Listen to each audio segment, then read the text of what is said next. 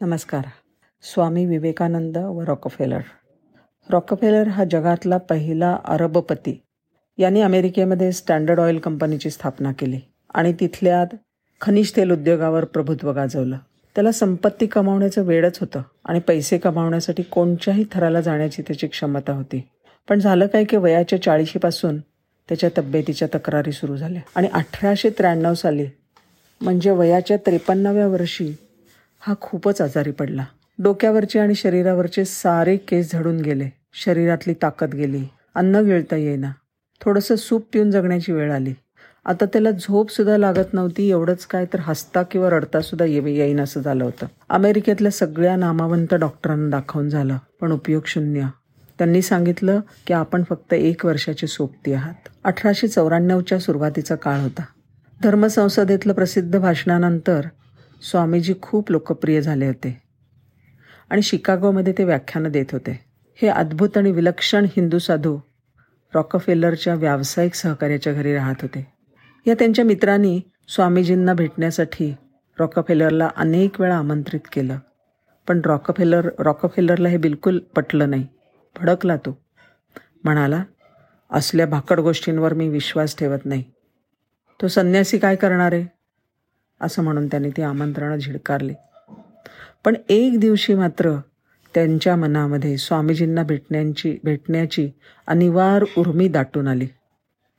आणि तो थेट त्या मित्राच्या घरी गेला. आमंत्रणाची वाट न बघता त्यांनी स्वामीजींच्या अभ्यासिकेत प्रवेश केला. आपल्या डेस्कच्या मागे स्वामीजी ध्यानस्थ बसले होते. कोण आले हे पाहण्यासाठी स्वामीजींनी वरही नाही पाहिलं. स्वामीजींनी रॉकफेलरला कधीही पाहिलं नव्हतं. पण तरीही थोड्या वेळाने अतिशय शांत स्वरामध्ये रॉकफेलरच्या अंतरंगामधली रहस्य आणि चिंतांविषयी ते बोलले. ज्या घटना जवळच्या मित्रांना आणि नातेवाईकांनाही माहीत नव्हत्या त्या त्यांनी सांगितल्या. रॉकफेलरला हे मोठे चमत्कारिक जवळजवळ अलौकिक वाटलं. तुम्हाला हे सगळं कसं माहिती? माझ्याविषयी तुमच्याशी कोणी बोललं आहे का? त्यावेळेला डोळे उघडून स्मितहास्य करत स्वामीजी म्हणाले तुम्ही मनाने फार बेचैन आहात. जीवनात खूप तुम्हाला पैसा मिळाला आहे यश मिळालं आहे तुम्ही तुमचं भूतकाळ विसरून जा. पुन्हा अगदी लहान शाळकरी मुलाप्रमाणे आनंदी व्हा. आपलं स्वास्थ्य जपा. तंदुरुस्ती वाढवा. आपल्या आपल्या दुःखामध्ये मशगूल नका होऊन राहू. तुमच्या मनामध्ये कोंडलेल्या भावनांना सृजनशील अभिव्यक्तीचं रूप द्या. तुमचा म्हणून तुम्ही जमा केलेला पैसा हा तुम्हाला देवानी दिला आहे कशासाठी? तर त्याची संपत्ती समाजामधल्या दीनदलितांना आणि गरजूंना वाटून देण्यासाठी.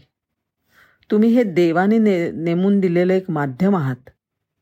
जगाचं कल्याण करणं हे तुमचं कर्तव्य आहे.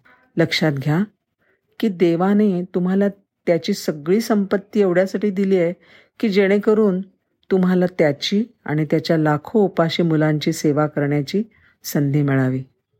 असं करा. ती संपत्ती तुम्ही दान करा आणि मुक्त व्हा. संपत्ती दान करा आणि मुक्त व्हा हे ऐकून रॉकफेलरला फार राग आला. त्याच्याशी अशा प्रकारे बोलण्याचं धाडस अजूनपर्यंत कोणीच केलं नव्हतं. अत्यंत चिडून स्वामीजींचा निरोपसुद्धा न घेता तो तिकडून निघून गेला. आठवड्यानंतर रॉकफेलरने पुन्हा स्वामीजींच्या अभ्यासकेत प्रवेश केला. त्यावेळेला त्यांच्यासमोर डेस्कवर त्यांनी एक वर्तमानपत्र फेकलं आणि म्हणाला बघा झालं का तुमचं समाधान? तुम्ही आता मला धन्यवाद दिले पाहिजेत. स्वामीजींनी पेपर हातामध्ये घेतला आणि शांतपणे वाचला. एका सार्वजनिक संस्थेला मो मोठ्या रकमेची देणगी देण्याच्या रॉकफेलर यांच्या योजनेविषयी त्यामध्ये विस्तृतपणे माहिती दिली होती. स्वामीजी म्हणाले दानधर्माविषयी सुचवल्याबद्दल खरं तर तूच माझे आभार मानायला पाहिजेस. रॉकफेलरची एखाद्या सार्वजनिक कल्याणासाठी दिलेली ही पहिली मोठी देणगी होती. त्यांच्यावर स्वामीजींचा एवढा प्रभाव पडला की पुढे त्यांनी रॉकफेलर फाउंडेशन काढलं.